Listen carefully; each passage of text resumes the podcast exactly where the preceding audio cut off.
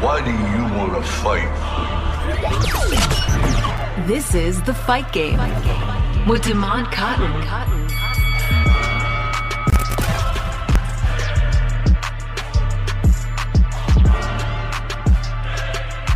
Hello, hello, and welcome to another edition of the Fight Game on 12:30 The Game. I am your host, Demond Cotton, and boy, do we have a show for you today. It's such a jam-packed show. I don't even know where to start. I mean, we could go in the world of professional boxing. We could go in MMA. We could go professional wrestling. We could go in celebrity boxing. There is just so much to go. I mean, even Hollywood, there are fights. Did Harry spot? Did Harry Styles spit on Chris Pine? I don't know. But there's just so much to talk about, and we can get into it all here on the fight game. If you want to be involved with the show, you can call the show. If you want to be a caller on the show, the number is 702 221 8982. You can follow me and interact with me on Twitter throughout the show at Demon underscore the boss on Twitter and all social media platforms at that point. And you can follow the station account at 1230 the game also on Twitter if you'd like to get in contact with the show that way. But as I said to start, so much to talk about. Last weekend, Andy Ruiz gets a big win in the heavyweight division in boxing. What's next for Andy Ruiz? Ciryl Gane gets a big knockout in the UFC in UFC's Paris, the UFC's first entry into Paris. Ciryl Gane gets a big knockout over Tai Tuivasa. And boy, was that exciting. What could be next for him? With Francis Ngannou. Maybe after such a decisive knockout, maybe Ciryl Gane forget about Jon Jones, forget about Stipe. I deserve a rematch next. Who knows? But we are going to start with Andy Ruiz Jr. Is he knocked? No, he didn't knock out. He did knock him down twice in the fight. Twice in the second round, a third time, excuse me. Knocked him down three times. Twice in the second round, another in the seventh. Andy Ruiz gets the decision victory over Luis Ortiz. And with Andy Ruiz, he is just one of those fighters. Is he entertaining? Yes. Could he be an elite heavyweight boxer? We know that we've seen him with the knockout over, not, not the knockout, yes, excuse me, over Anthony Joshua. But he's just going to be that guy. We all know with him the body. Can he get himself into shape? He was around that same weight, 268, as he was in the first Joshua fight. So getting the body right. He's not the most powerful puncher in the heavyweight division, but he's got fast hands. Fast, fast hands. Andy Ruiz has there. But you just never know with him. He's just one of those fighters. What's going to be next with him? As he wins 114, 113, 114. A close fight for a guy who had three knockdowns in the fight. But speaking of that heavyweight division, I don't know where Andy Ruiz fits into this this three ring circus where you have at the top of it should only be two guys. It's only a two horse race. But with recent developments, Anthony Joshua is basically putting it out there hey, Tyson Fury, I'll accept the fight in December. I'll be ready. That's what he's saying on social media. Tyson Fury, he does a stint with WWE at Clash at the Castle this past weekend. And it's a good spot. You know, he knocks out Austin Theory. He's doing the post the post WWE event press conference with Drew McIntyre, answering a couple of questions. And now Tyson Fury has come out saying, no, no, not Alexander Usyk. That's not who he's going to fight next. It's almost as if he's calling out Anthony Joshua. Anthony Joshua is saying, hey, if you're serious, I'm serious. So where does that leave Usyk, the heavyweight champion with three titles in the heavyweight division, as opposed to Tyson Fury's one? Tyson Fury, does he want to just fight Anthony Joshua? Would that be the bigger payday fight? Possibly. I don't know what the money would be. I don't know what the split would be. Obviously, right now, this fight with Anthony Joshua would have been a lot more appealing to folks if this would have happened sooner. A few years ago, this was the fight that everyone wanted to see. Now that Anthony Joshua's got three losses on his record, I don't know if the fight's that much in demand, but I do know that people will pay to see it. Would they, would fans pay to see this fight more than a unification bout, heavyweight division, Fury, Usyk? I don't know about that, but I think that maybe this could just be a ploy from a Tyson Fury to just try to get I'm not going to say more money or just that split. We know that the splits in boxing are so important. Would it be 50-50? Because with Usyk, when you have a guy who's got three titles to your one, and he is also undefeated, that's looking like a 50-50 split to me. But maybe this could be Tyson Fury saying, hey man, 50-50 a 50-50 split doesn't sound that good to me. So I'm gonna go get a, a big money fight. I don't know if the money's gonna be just as big, but I know he could get a bigger share of the purse with a fight with Anthony Joshua as opposed to Alexander Usyk. So I really don't know what game Tyson Fury's playing here. But the boxing heavyweight division, I talk the heavyweight division in boxing, I talk about it. It feels like every show. Deontay Wilder, Andy Ruiz just had another impressive showing. I mean, there are so many fights that could be made, and they would all be entertaining. I would all I would want to see them all.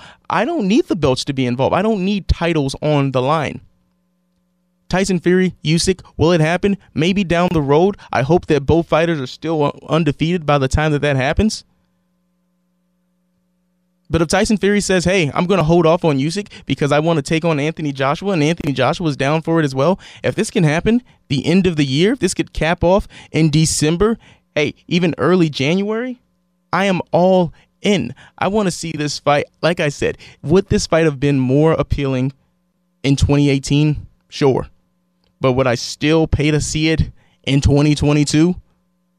You darn right I will, because there's nothing better than heavyweight boxing. And Tyson Fury, is he's is he retired? Is he not retired? Is this all just a ploy just to keep his name in the news, just to stay relevant? Does he want to be in the WWE ring more than in a boxing ring? I don't have the answers to that, so I'll just have to take him at his word that he wants this fight with Anthony Joshua because from what he's putting out in the media, Usyk is ducking him. Now, I don't believe that one bit. I don't believe it at all. But if that is how Anthony, if that is how Tyson Fury's camp is going to play it, well, that's just how they're going to play it. And Anthony Joshua, if he's going to be the fighter to step up to the plate, he can't he can't control that Usyk has a better record, has the better resume. He has those three titles in the heavyweight division he can't control that the champ is calling him out. Because after two losses in a row, if I'm Anthony Joshua, I'm taking this fight with Tyson Fury as well. Because it is just the it's the English side of it. You've got two Englishmen, that's going to be a big draw. I don't know if this is going to sell out Wimbledon or anything, but this could be a big fight. Here's the tweet here from Tyson Fury. Yo, Anthony Joshua, what you saying, Big G? Let's give the fans what they want as Usyk is a word I'm not going to say on here. I got the date and venue. Who will who will rule Britannia? And we have a, um, a already made poster: Tyson Fury, Anthony Joshua. So Joshua comes back, quote tweets, "Yeah, calm. I don't know if that's British slang for anything honestly don't. Yeah, calm. I don't do the online discussions just for clout. So if you really about it, shout at 258 management. I'll be ready in December. So there we go, folks. If both parties involved are serious about this, I think we have a fight for the heavyweight championship of the world in December. Tyson Fury, Anthony Joshua. Is it going to happen? Uh, probably not. If you're going to be a betting man, if you're going to even bet that is this fight even going to happen in December, maybe eventually down the road, maybe it could still happen, but is this fight going to happen in December? Probably not. Probably not. But as I said, I am very intrigued. And moving on in the world of boxing, we've got a date. We talked about it last week we talked about it last week and it was, ah, is it going to happen? Is it not going to happen? It was in the works. Deals have been signed, but now it's official. Jake Paul, Anderson Silva. Does that get you pumped up? I don't know if it gets anybody else pumped up, but I know for me, it's it's what I've been waiting for. This is exactly what I've been waiting for because I'm not saying that I don't like Jake Paul. The Pauls are very entertaining, both brothers, in what they do. But I have been waiting for Jake Paul to fight someone with the skill level of Anderson Silva for a very long time. Anderson Silva, he's 3 and 1 as a boxer. But the boxing record really doesn't matter because he is an all time great in MMA, one of the best to ever do it in the UFC, has records that still stand to this day. Last week I misspoke and I said that there were rumors about a fight with Julio Cesar Chavez Jr. No, that fight actually happened last year, and Anderson Silva won. Also got a knockout over Tito Ortiz in the boxing ring. Take that for what it's worth. I don't think Tito wanted to fight anyway. I think Tito was just there for a check. But Anderson Silva, we know that this is happening now. It's going down in Phoenix. I might have to take a trip down to Phoenix just to see this fight. Jake Paul, he's the younger man. Anderson Silva's 47 years old. So all signs are pointing to Jake Paul that, hey, I'm not saying that this should be an easy fight for him, but he has all the advantages. This is not Tyron Woodley, who had to move up two weight classes, someone that fought at 170 in the UFC. And I do think that with Tyson, excuse me, with Tyron Woodley, that this was a bit of, hey man, he's big, he's got the muscles, he's that power's just going to carry over now that he doesn't have to drop the weight, but still was a much smaller man than Jake Paul. And Anderson Silva, even in the UFC, he never really got knocked out when he fought Izzy, Israel Adesanya. He still kept it competitive. I mean, obviously the Weidman defeat, but I think that was him just playing around too much if he went into that fight and if he was not doing the Anderson Silva, the overly cocky act that Anderson Silva had, I'm not saying that he still wins that fight. I'm not saying that Weidman had a fluke victory. He did beat him two times in a row. One also a leg injury. So both wins were were not Anderson Silva at his peak. But hey, he still lost those two. He still two, he still lost those two championship fights to Weidman. But there's really never been anyone in the UFC that's just, hey man, I'm coming in there, knocking knocking Anderson Silva out within the first round, just like that. In this fight, I just look, I just found the date, Saturday, October 29th, Phoenix, Arizona, live on pay per view. Showtime Boxing, they got me. They got me hooked because I'm. I, just, I was gonna say I'm gonna be there. I don't know if I'm gonna be there officially, but I tell you what, I want to be. I want to be in the I want to be in the building for that. That's going to be some electricity in the air. Because with Jake Paul, it's that thrill of he's got his fans, the people who are actually on Team Paul, the people who are on the in the Jake Paul camp of what he's doing is great for boxing. Hey, he's saving boxing. And then you got the people like me, the haters. Yeah, I'm a hater. Some people like to, oh, I'm too proud to hate. No, no, no, not me. I'll admit it. I'm a proud hater. And I'm hating on Jake Paul for what he's been able to do with boxing, for him to carry over his internet fame. And if he's got all this time to just train boxing, I'm not saying he's not taking boxing seriously, but it's just someone's got to knock him out. He's got to be able to find that fighter who's going to be able to take it to him. Maybe that fighter could have been Nate Diaz. Maybe that can still happen. We're going to talk about Nate Diaz as UFC 279 is happening this weekend right here in Vegas. And Nate Diaz is headlining that card against Hamzat Chimaev. But we're going to talk about Nate Diaz later, but maybe he could have been that fighter. And I do think that the UFC they were stalling him out. They didn't want him to take that fight. Uh, Nate, he, there were plenty of fights that Nate wanted to making the UFC. He could have got done with his contract earlier and had this fight here with Jake Paul. But nonetheless, it's going to Anderson Silva now. And is Anderson Silva a better matchup? I don't know, but I do know that Anderson Silva is a bigger man. Like I said before, 47 years old. How much is that going to pay?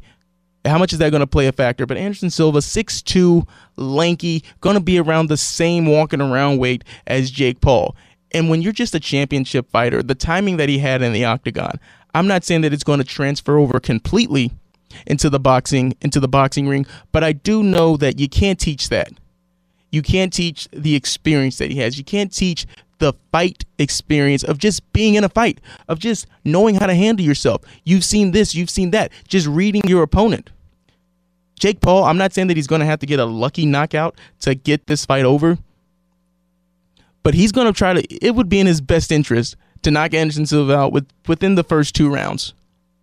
Because if this goes on, and if Anderson Silva is allowed to get comfortable, and if Anderson Silva can figure out the cadences, figure out the tendencies of Jake Paul, it's going to be bad news for Jake Paul because, like I said, Anderson Silva is an all time great when it comes to combat sports. I don't know how Jake Paul is going to be able to handle this, especially with it being someone. Uh, Tyron Woodley held his own for as long as he could, but someone of the same size. Ben Askren, not a real fighter. Nate Robinson, slam dunk champion. Short guy hero. Put him in the Hall of Fame with short NBA players.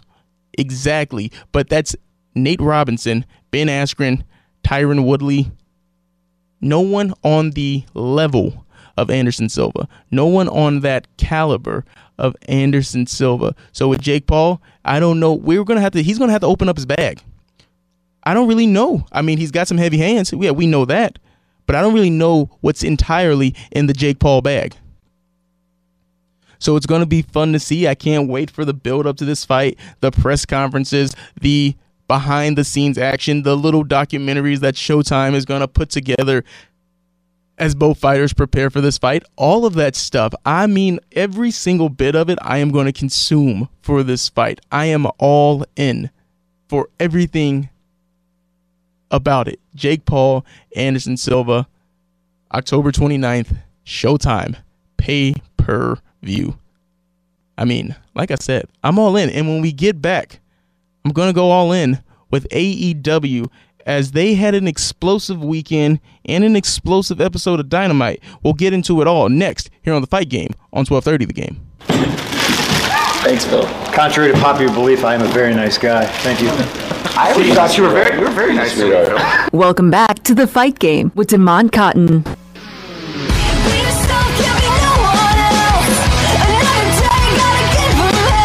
All right. And the reason I played that because that was the end of CM Punk's press scrum Sunday following AEW's All Out. And he put on a doozy of a performance. Contrary to popular belief, he's a nice guy, is how he ended a tirade as he went scorched earth on basically the entire AEW organization. And welcome back to the fight game here on 1230 the game. But CM Punk, Phil Brooks, really set the wrestling world on fire as only he can do.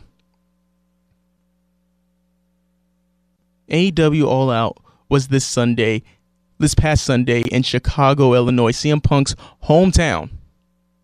And CM Punk regained the AEW World Heavyweight Championship from Jon Moxley. And at the end of the show, the returning Maxwell Jacob Friedman MJF returns to AEW, setting up what's going to be a continuation of one of the best programs AEW's ever done. CM Punk, MJF. You would think the show ends there. AEW, they do the press scrums right after the show. WWE's press scrum after Clash at the Castle, Roman Reigns came up and he just said, Acknowledge me and leaves. It was literally 20 seconds. Roman Reigns asking the reporters to acknowledge him. He gets acknowledged. He leaves. So you can play this in the kayfabe way if you want, or you can turn it into a shoot, as CM Punk did. And we're just gonna go over this blow for blow. I, this is gonna take up a majority of the show, but don't worry, we're gonna wrap it up with UFC 279. Don't you worry. But CM Punk, after winning the AEW championship from Jon Moxley, he starts off before a question could even be asked. And he addresses his relationship with Scott Colton, aka Colt Cabana, former friend of CM Punk's, who during his exit from WWE, CM Punk went on the podcast that Scott Colton, Colt Cabana had, and he's saying some unflattering things about WWE. WWE sues them both. CM Punk says, "Hey man, you're my friend, you're my buddy. Don't worry, we go way back. I'm going to take care of of your bills as well as mine when it comes to lawyer fees t- to fight the WWE, a billion dollar corporation." But along the way there was a falling out. And in the falling out, CM Punk is giving statement after statement because some of the dirt sheets, CM Punk is addressing the dirt sheets of how the dirt sheets are saying that he has something to do with Colt Cabana not being on TV. CM Punk has something to do with Colt Cabana being fired and then rehired to ROH, which Tony Khan has bought has bought earlier this year. And, and to be honest, before we get into the meat and potatoes of CM Punk, his tirade, why do you care? Why are you addressing this after one of the biggest moments in the company? He says it, hey, these guys are trying to mess up our first million dollar gate. If they're doing this behind the scenes, they're not necessarily trying to mess it up. Sure, they're spreading rumors about you, but you're the one messing it up, addressing it, addressing it to the media right after the biggest show the company's ever put on. Why would you do that? You are jeopardizing the million dollar gate by bringing up petty nonsense. But he goes on, Scott Colton, I, what he said, I have emails of him saying, You do not have to pay for my lawyer fees anymore. I will find another lawyer. Thank you. And Scott Colton went on to sue CM Punk for the lawyer fees that he accrued from battling the WWE. And CM Punk says, When we went to countersue, I dropped the suit because in Discovery, it was found out that Scott Colton shares a bank account with his mother. Now that's a low blow. That's cold. I oh man, for someone to say, "Yeah, I was gonna sue him. I was gonna take him for everything he had," but he shares a bank account with his mama, and that's why I couldn't do it. Yeah, whatever friendship they had there, it's it's dead and gone. It's buried. He said, I, haven't had anything to do with this guy for over a decade, and I've wanted to have nothing to do with him for even longer than that." And if Scott Colton was there, if I'm Colt Cabana, if I was there, I would have been in on the fight too. And then that's where it gets even juicier because the people that CM Punk is saying spread these rumors are executive vice presidents in AEW, the company that he works for. Yes, he's talking about the Young Bucks, Kenny Omega. This all starts with a feud from Hangman Page. We talked about this last week with Cam Hawkins where it's hey AEW, like I don't want to have the lines blurred of what's real, what's fake, what's a shoot, who's shooting on each other. I just want to be entertained with a good story, and we've seen this. We've seen this past Sunday at All Out that this was the breaking point. This is why you can't just say, "Hey, we're going to toe the line with the blurred lines," because now you have, if you as you watched AEW Dynamite last night, the world champion suspended, the AEW Trios champions the Elite suspended. The Young Bucks, Kenny Omega, all suspended because after CM Punk unleashes this tirade and goes off on, hey, these EVPs, they couldn't run a target. They couldn't manage a target, is what he said. And these are guys who are, for this company, executive vice presidents. And all the while, the owner, the CEO of the company, Tony Khan, is sitting right next to him. And people want to say who to place the blame on. CM Punk should he have said this? Should, is it on the elite for spreading these rumors in the dirt sheets that CM Punk is so upset about? But just for this moment right here, following the media scrum after at all out, Tony Khan, be the boss, be the employee, and say, put your hand over his mic and say, hey man, we're gonna shut this down. We can address this in house.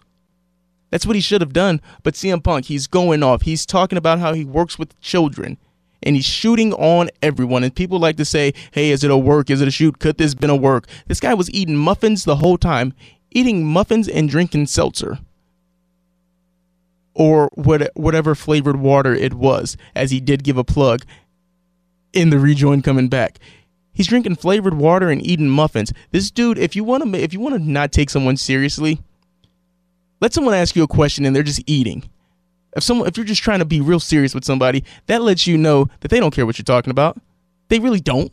They're not respecting you. So he's talking to the media and he's just eating muffins. He's not even letting them ask the questions. He's telling them what he wants to talk about. And apparently, it was Colt Cabana and the elite.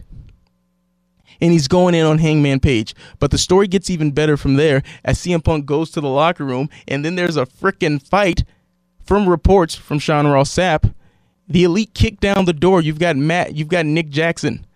And they kick down the door to CM Punk's locker room. And that's when all hell breaks loose as there is a fight between three EVPs Matt and Nick Jackson, Kenny Omega, and CM Punk. And Ace Steel, an agent backstage, a trainer for AEW, he gets involved, a longtime friend of CM Punk. There are reports that Ace Steel bit Kenny Omega. Matt Jackson or Nick Jackson got knocked out by a steel chair that was thrown at him. The dog was here for all of this. CM Punk's dog was in the room. And there are plenty of witnesses, and all that information is going to trickle out soon. But for AEW, this is one of the biggest cluster F's for a wrestling promotion that I can think of where you have guys that this should be their crowning achievement. This should be the moment of, hey, we're putting AEW on the map. CM Punk wins the world championship back in his hometown. And he's so mad at his coworkers that he's that, he, that he's gonna call him out when it should be a moment for celebration. And the coworkers are so upset that they say, hey, you know what? We're not gonna take this. We're gonna go fight him. Literally. And it's not just coworkers though. These coworkers are EVPs, and he is saying that hey, these guys couldn't manage a target, but these guys have been pretty successful with this wrestling promotion that they did start from the ground up. So you have to give them the credit for that. But when it comes to the blame, maybe CM Punk is right. If these guys are dragging his name through the mud, yes, I would be upset too if someone that I work with was dragging my name through the mud. But that's that blurred line of are these guys wrestlers? Yes, and that's why wrestlers should not have the power of being the bookers or whatever power the executive vice president, whatever role that they have. Here's here's a counterpoint. WWE today hired the former president of the Raiders, Dan Ventrelle, to be an executive vice president. Look who WWE is hiring to be executive vice presidents. A guy who ran the frickin' Raiders. And what's AEW's vice president? No shots at all. I'm just giving you the comparison. AEW's executive vice presidents are the elite. Matt and Nick Jackson, Kenny Omega, formerly Cody Rhodes, and he he realized, hey, this is not going well. I've got to get out of here. In WWE, hey, Vince McMahon's go, going out of here. Nick Khan gets a promotion. Stephanie McMahon gets a promotion. Triple H gets a promotion. Hey, we need to bring in some other people around here to manage our talent relations. They say, hey, we're going to bring in Dan Ventrelle. That's a smart move. These are the type of people been there, done that. They know what they're doing in these situations. I'm sure that if someone was, hey, Dan Ventrelle, you haven't been on the job that long, he just got hired today. But if someone was after him after a press scrum, like, hey, man, this Dan Ventrelle guy, got a big problem with him, he's not about to go kick in the door and try to fight him. And then that's the biggest problem. Reports CM Punk tricep injury. We still don't know, but I'm going to assume a torn tricep. He's going to be out for eight months. I've heard that he's been fired altogether. We haven't heard yet, but we do know that the title was vacated, as Tony Khan announced on last night's episode of Dynamite, that there is going to be a vacancy for the AEW Championship and the AEW Trios Championships. But just, I cannot get over the fight, and I want to stress this enough. Could you imagine fighting your boss at work? At that point, even if the bosses did instigate the fight, or even there are some reports that CM Punk threw the first punch. But he's got to be fired. He's got to be gone. Tricep injury or not, I don't care what happens when he heals up in a year. He's got to be fired. I don't care if he's the biggest star in the company. You can't go around fighting your bosses.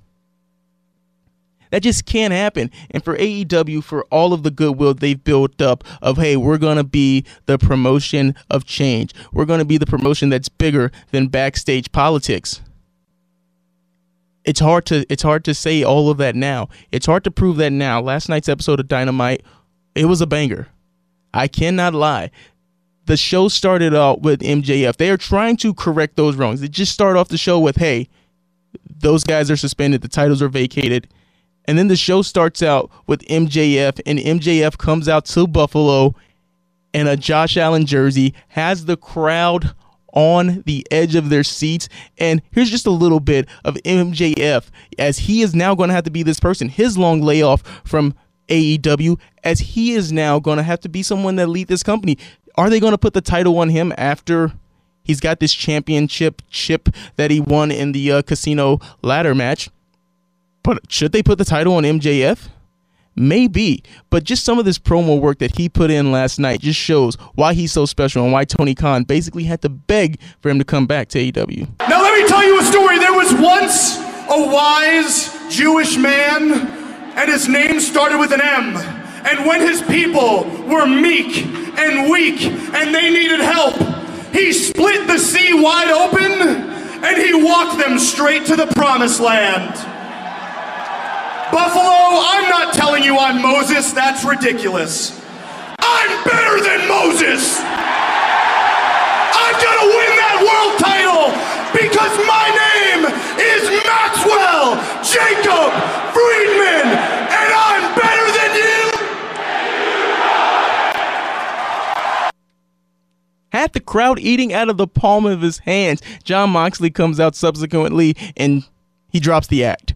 Obviously, he hates Buffalo, but come on, man. That in that promo, the babyface promo, people were saying, "Hey, MJF, he's got to come back and be a babyface." He showed us right then and there that if it comes the time, if it needs to be babyface MJF, he can do it.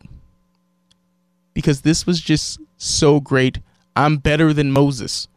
That popped me on the couch. That got me. I was like, hey, I'm all in on MJF if he was going to be a babyface. You could tell the whole time that, hey, he's going to turn on this crowd eventually. But even the finish, saying the catchphrase, the crowd just wanting to say it along with him.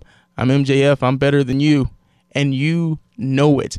And then Jon Moxley comes out, and Jon Moxley, he even mentions, due to this kerfuffle in the back room, backstage at AEW All Out in Chicago, Jon Moxley had to cut his vacation short. He was supposed to take a vacation, as he mentions in his promo on AEW. He loses the title to CM Punk, and hey, he's gonna go take some family time. That's customary. The champ, the former champ, he's gonna take some time off. But Tony Khan, I'm sure, hit his line. We need you now more than ever. We need someone to step up and be an adult in the room for AEW as they have now announced a tournament of champions that's going to crown and it's going to be a new AEW champion in two weeks at Arthur Ashe Stadium in New York, and Jon Moxley is going to be in this tournament. And just the promo that he put into the passion that Jon Moxley has for AEW, you can see that he is, as CM Punk said, you can be the heart and soul, I'll be the dollars and cents. But promos like last night show why John Moxley is the heart and soul of AEW. Darby Allin, Hangman Page, Sammy Guevara, three dudes all younger than me, faster than me, more naturally gifted than I could ever be. So yeah, that's a hell of a shot. But winners always want the ball when the game is on the line. The ace always wants the ball. And I want the ball.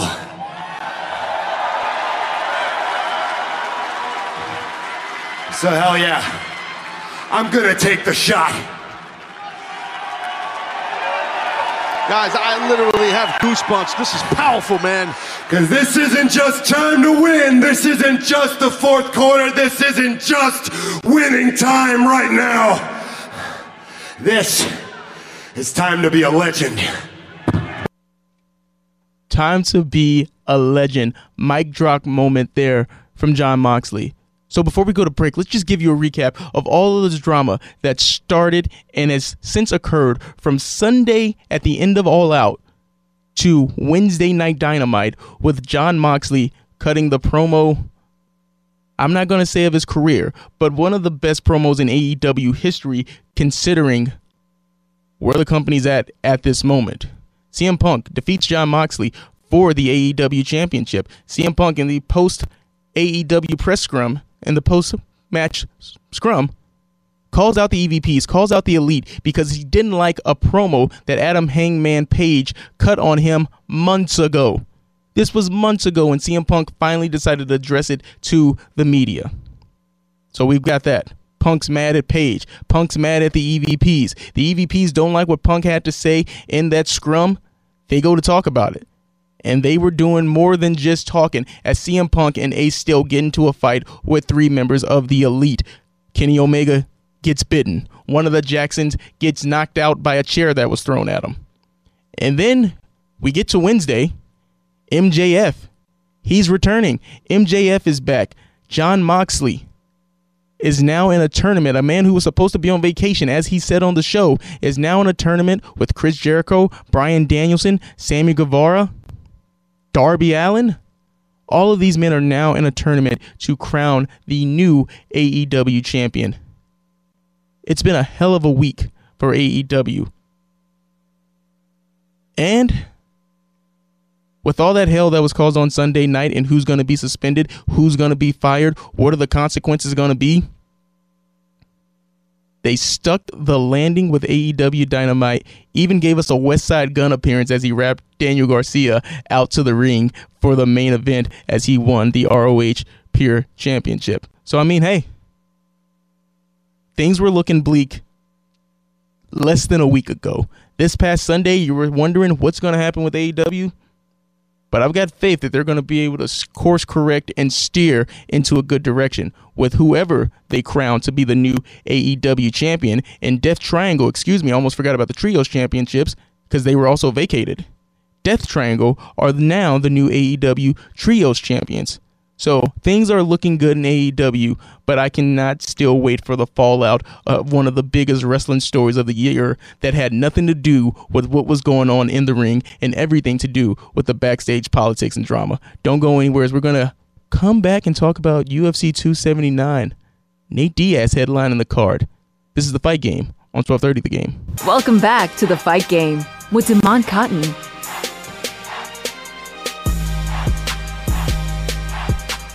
All right, welcome back to the fight game here on 1230 the game. And remember, you can get in touch with the show. You can tweet at me at Demon underscore the boss on Twitter, at 1230 the game on Twitter. You could also call the show if you like at 702 221 8982. But let's get into UFC 279. And just before the actual card, I saw a tweet and it was like, hey man, UFC they didn't really try too hard with 279, but UFC 280 in Abu Dhabi and UFC 281 in New York, these guys are getting the all out cards. And it made me have to pull up all three of the cards and see is Vegas getting shortchanged here? Chimaev and Diaz, that's the main event, not a championship fight. Okay. 280. Oliveira, Makhachev. That's going to be for the lightweight title. Co-main, Aljamain Sterling versus TJ Dillashaw. That's for the bantamweight title. Before that, Petr Yan versus Sean O'Malley. Petr Yan, former bantamweight champion Sean O'Malley, one of the hottest young stars in the UFC. Now those, let's go over to 281. Israel Adesanya against his rival Alex Pereira. That's going to be for the middleweight championship of the world. Carla Esparza versus Zhang Weili for the women's strawweight title. I mean, just looking at the fact that Abu Dhabi and New York both have two championship bouts on the card, and UFC 279 that's taking place in Vegas this Saturday does not have a championship fight could you say that Vegas is getting a little shortchanged when it comes to the type of fights that the UFC are putting on those next two cards? Yes, but who's got the biggest star of all those cards? It's this one here in Vegas. As Khamzat Chimaev is going to be taking on Nate Diaz. And this is going to be Nate Diaz's last fight in the UFC on this current contract. We don't know what's going to happen after. Could he maybe resign? He's talked earlier in this week as he's been doing press for this fight of, hey, man, he's got no hard feelings toward Dana White. You know, no bad blood with Dana White. It's a business. UFC is going to do what the UFC is going to do. And that if he wins this fight, or if it's such a good fight that people want to see it again, that he may have to run it back. So with Nate Diaz, I don't really know what his plans are after this fight. It seems that before before this fight was announced, he had the guys that he wanted to face. The, you know, Poirier, maybe Conor. There could have been some bigger name some bigger name fights that that were there to be made. But the UFC dragging their feet along, stalling him out. This is the fight that he gets. And he's been on record as saying that he didn't ask for this fight. He really doesn't care for this fight, but he's Nate Diaz, so from Stockton, he gonna fight whoever. But the UFC is saying like, no, he asked for this fight as well. Like this is a fight that both fighters wanted. But with Khamzat, this guy's number three in the welterweight division. Nate Diaz is unranked. Khamzat is minus a thousand. Nate Diaz is plus 700. That shows you the odds for this fight. Where Nate Diaz is going to be able to go out on his shield, leave the UFC, because he's going he's one of the, he's a big underdog in this fight. And I just don't know why this fight was made. Yes, Nate Diaz an all-time great. Yes, give him a good fight to go out on. But I would have much rather have seen Conor. I would have much rather have seen Nate Diaz fight Conor McGregor. And is he missing out on that big payday because he's not fighting Jake Paul because he's still tied to the UFC contract? Absolutely yes. And when this fight was first announced, I was looking at it as, hey, the UFC, they're punishing they're punishing Nate Diaz. I think Khamzat's gonna go in there and smash him. But is it a punishment? Because we all know that Nate Diaz, he can submit you even when he's on his back, he can go for some submissions. We know that he's got the heart. He can last the five rounds. It's going to be hard to finish him. With all that being said, I mean, you don't get to become a legend without putting in the work. Nate Diaz has been in the UFC since the mid 2000s. On participated in the third season of The Ultimate Fighter. Just a few weeks ago, I was over at the Ultimate Fighter season finale for season 30. So this just shows how long Nate Diaz has been in the game. And I also want to touch on the co-main event that's also going to be taking place in the welterweight division. As Li Jingliang is going to be taking on Tony Ferguson. And Tony Ferguson is one of those fan favorite fighters as well. For UFC 279, I think it's more of just look at the top three bouts on the card as just a fan favorite card. Because you've got Nate Diaz, you've got Tony Ferguson, and then you've got Kevin Holland, who's also going to be on the card taking on Daniel Rodriguez. Kevin Holland, Tony Ferguson, Nate Diaz, just a nice card, that main card there, just for a nice card for some fans, uh, some fan favorites, some guys that you want to root for. And with Tony Ferguson yesterday at the UFC media day that I was able to attend, he said something, the last question that he answered, about dreams and the dream book that I think that he kept on that season of The Ultimate Fighter and how has he looked at dreams and goals now since being on The Ultimate Fighter? Dreams. Yeah, I had to. My coach would tell me all the time uh, when we first showed up at Grand Valley State. When I did, he called me in. He uh, sat us all down, gave us a note card and a pen. That's Coach Dave Mills from Grand Valley. He says, "I want you to write down three goals. I want you to write down one goal that you can accomplish within the." Fr- and everybody, listen. I want you to do the same. I want you to write down one goal that you can accomplish within the first couple weeks here. The next goal is I want you to put another one in that you can reach within a half a year or a year. And the third goal, I want you to have one, regardless of what it is, big mansion or big expensive car, whatever it is, I want you to put that on there, whatever's unobtainable. And each time you complete a goal, you're going to get closer and closer towards that third goal. You would have put your quote of your favorite athlete, sign it, your weight, height, all that good stuff. But what was important was those three goals. And in the dream box, I would do that. I, I, would I would put my energy and put my mindset on what I wanted. I would boom put that and put it in the dream box. And over time, what ended up happening was the dream box still there, but I started just keeping it inside, keeping it interior here, and not letting anybody do that.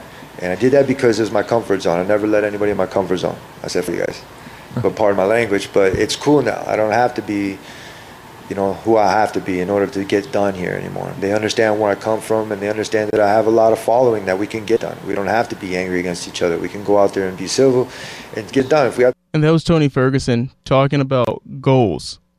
And I mean, so much bleeping had to be done there as he's saying, eh, he says as he starts, I'm going to work on I'm going to work on my cursing. He's like, I'm going to, I'm trying to watch my language. That's something that I'm trying to work on.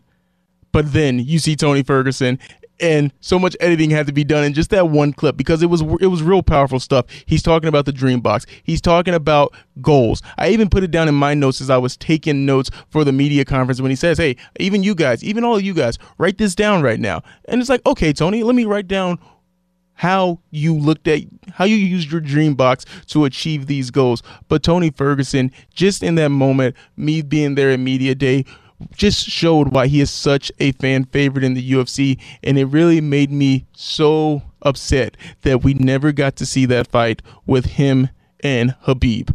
He mentioned how they both got the green light for the Ultimate Fighter, how they could both be a coach, and he's he's still calling out Khabib. He's still calling him out. He still wants the fight to happen. Now that he's moved up to welterweight, now he's at 170. He's mentioning how easy the cut was going to be. You know, that he had a Slurpee on fight week. And people are saying, oh, they're jealous. They're, he's crazy to have a Slurpee during fight week. Tony Ferguson is going to be someone that's also a UFC legend just because of the performances that he put in. And I don't know what's going to happen this Saturday when he steps inside the octagon, but I'm excited to see the kind of performance that Tony Ferguson's going to be able to put on. Kevin Holland, that's going to be a catch weight. I mean, the ultimate parlay would be to just take the fan favorite in each three of the fights. I'm not going to say that because Nate Diaz is such a dog. Why would you do it? But hey, I'm going to say it because, hey, I might do it too. Just a quick $10. That's going to be my one parlay. I always try to give a, a little parlay or who to pick in the UFC. Or maybe you can even make some money by betting against me. Do the exact opposite of what I'm about to tell you right now. Of Kevin Holland, Tony Ferguson, and Nate Diaz. Maybe just bet against all three of those on your parlay and you could win a little money.